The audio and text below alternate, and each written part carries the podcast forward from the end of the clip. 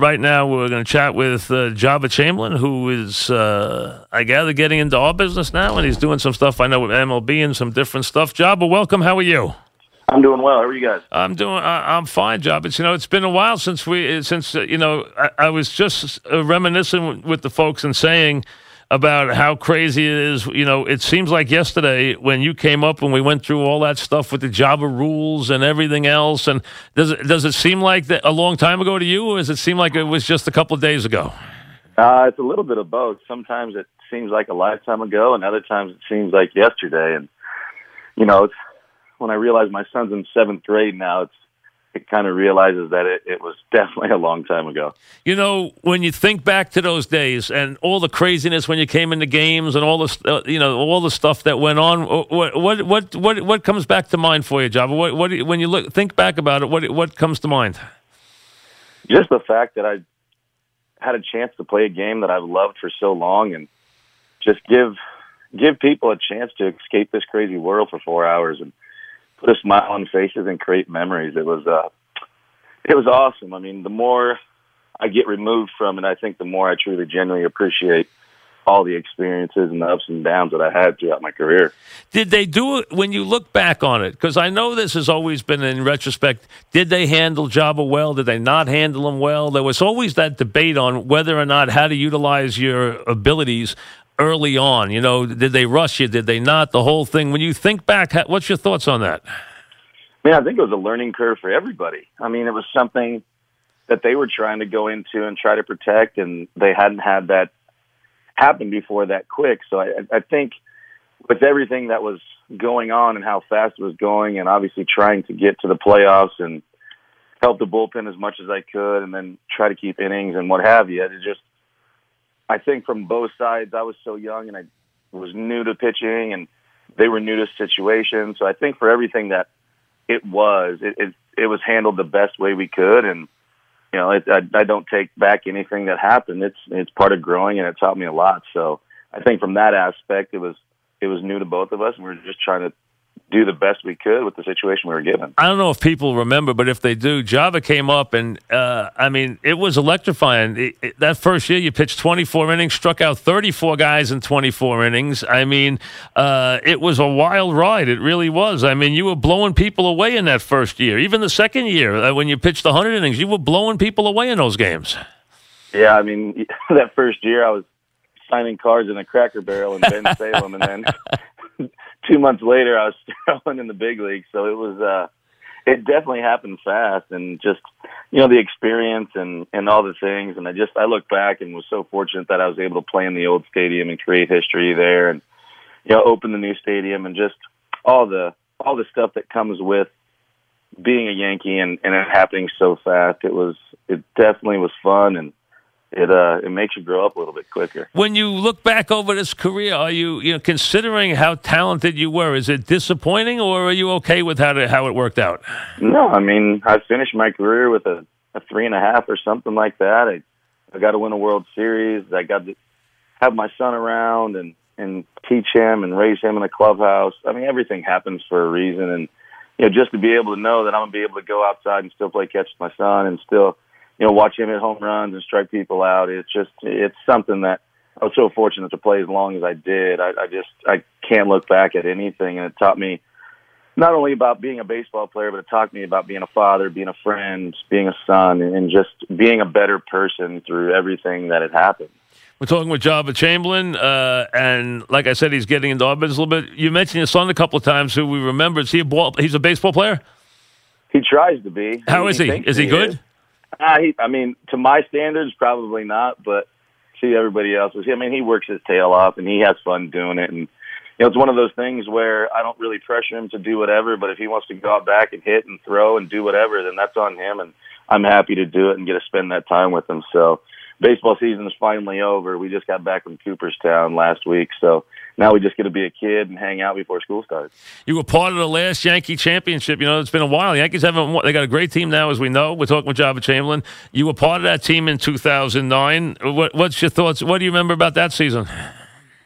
Uh, everything. I mean, going from, you know, where we were at in 08 and closing that stadium and opening a new one and, and just bringing in the guys that we did and it just it, it does remind me of this year's season a little bit, just because you have the Staples and CC and Gardy, and then you have the new energy and the things that they're bringing. And I think it's the ebbs and flows of the 09 season. I think is kind of mirrored of what they've done this year. And I mean, they've got the talent to do it. They've got the experience. They've got the the tools to do it. So it'll be a it'll be a fun second half to watch. That's for sure. Are you becoming a? Uh, is your goal to become a full time broadcaster? No, I don't know. It's I mean, you dabble. It's you know, my first year being home. You know, Carter and was awesome. He wanted me around, but now that I'm around all the time, he's like, "Dad, are you going to leave and go do something?" so hopefully he figured out. I love talking about the game. I, I love every aspect of it: the games and the games, the guys, the personalities, just the the whole baseball feel from from every angle is, is so cool to me. And I, you know, I still have friends that play, so I I love watching those guys compete and succeed. And so hopefully, whatever happens, happens. I, I just love talking about the game. I care about it, and I mean, obviously, I wore my heart on my sleeve as I played, and as I talk about it, I hope that conveys the same way. Just because I, I love the game and I love everything that it brings to to individuals, to families, to to everybody that loves the game. Talking with Joba Chamberlain, Where, where's home now, Joba? Where, are you back in Nebraska or are you somewhere else? Yeah, we're back in Nebraska, and just it's the good life out here. It's kind of slow, and we live for college football, so that's yep. coming up. So we'll have something to cheer for down there. Hey, uh, are you a? Do you go? Do you go to Nebraska games? You go to Cornhusker games? I try to. I'm not a huge fan of crowds, so I try to pick and choose which ones we go to and enjoy it. And just, I mean, we've sold out 340 consecutive games, so it, it turns into the stadium is the third largest city in the state on football Saturday, yep. so it gets pretty nuts down there. And and tell me, Yankees Red Sox this year, wh- wh- how do you separate them?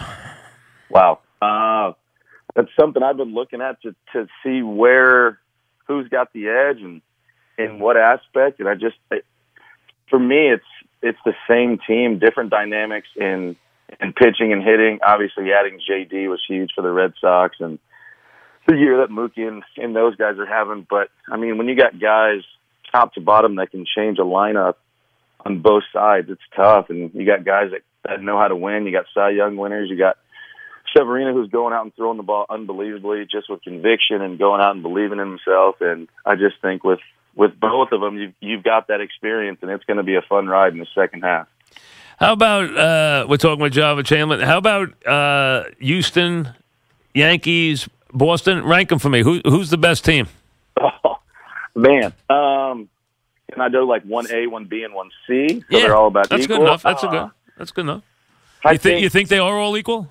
I think so. I mean, obviously, if I have to give an edge, you've got to give the Astros coming off what they've done and the additions that they've had and just carrying the momentum that they had from last year. Obviously, they didn't lose anything and they continue to, to have the momentum, but at the same time, Boston and New York, they have something to prove. And, and I, I think they don't, they're embracing the fact that, hey, we're not necessarily the hunted anymore. Now we can be the hunter. And, you know, I think there's something to be proven in the second half. And I think there's a lot to, uh, to see. And I, I think these last the last couple months of this season could get real interesting. But if I've got to, I mean, the edge is to to Houston. I think just because of the momentum and, and the way that they're playing and just everything as a whole.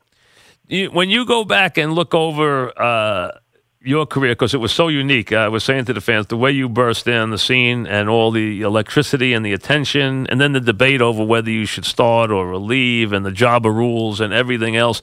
Did you do you think you found your right place? Do you think you should have been a starter or a reliever? Do you think you were better versed to be a reliever? What's your thoughts on all that? Uh, I don't. I think the the biggest thing for me and during this whole thing was the consistency factor of pitching every five days, or hey, if I'm done, I'm in the bullpen, and this is how we're going to go. For me, that was that was the biggest thing. That looking back is the opportunity to start every five days. And if you look back and go through my starts where I started every five days and had a routine, it was something where my numbers portrayed that routine, knowing what my my workload is in the weight room the day after, how long I run, and then you look at starts where I went nine days, and then at the end of the year, I I could only go two, or I could only go four innings, three innings, and then two innings. in My last starts that year, and it was just a consistent factor. And you, you can never portray getting on the mound every fifth day and throwing. So if you have nine days or you're getting an extra day's rest here and there, it's it's just understanding your workload and then obviously going from the reliever side, you know you're a reliever, so you know you're going to play catch, train, run, and then compete all in the same day. So it's just knowing your routine and having a consistent schedule where you understand and you can listen to your body and know what what is working, what isn't working, and, and make adjustments from there. Do you? And we're talking with Joba Chamberlain. Do you? Do you remain? You said you remain close. You've only been out of the game a little while. You you got still some close guys. Who's who would you say is your best friend, or which guy was the best friend for you in baseball in your years in baseball? Who are you closest to? I mean, there's a lot of them for for different reasons. Uh, you still, you know, obviously talk to Andy Pett every once in a while. CC and I talk probably the most, and just it's fun to to watch these guys compete. It's fun to watch their families grow up because you're with them for so many years, and you know, there's just so many guys that you that you see and whatever. I was literally in Cooperstown and ran into Jesse Litsch on the corner walking in downtown Cooperstown. So it's just that fraternity as a whole stays together, and you know, just I've been fortunate enough to have some great, great teammates, some great men that, that have taught me a lot. So I mean, there's I could talk for hours and days about the teammates and the people we still stay in contact with. So I'm very fortunate to to have some great teammates and some great friends. Well, you seem pretty happy with things these days. I hope uh, what you want to do works out for you. Thanks for a couple of minutes and uh, good luck with the enjoy the season. Okay. You got it. Thanks, Thanks for having me. Thanks, Job.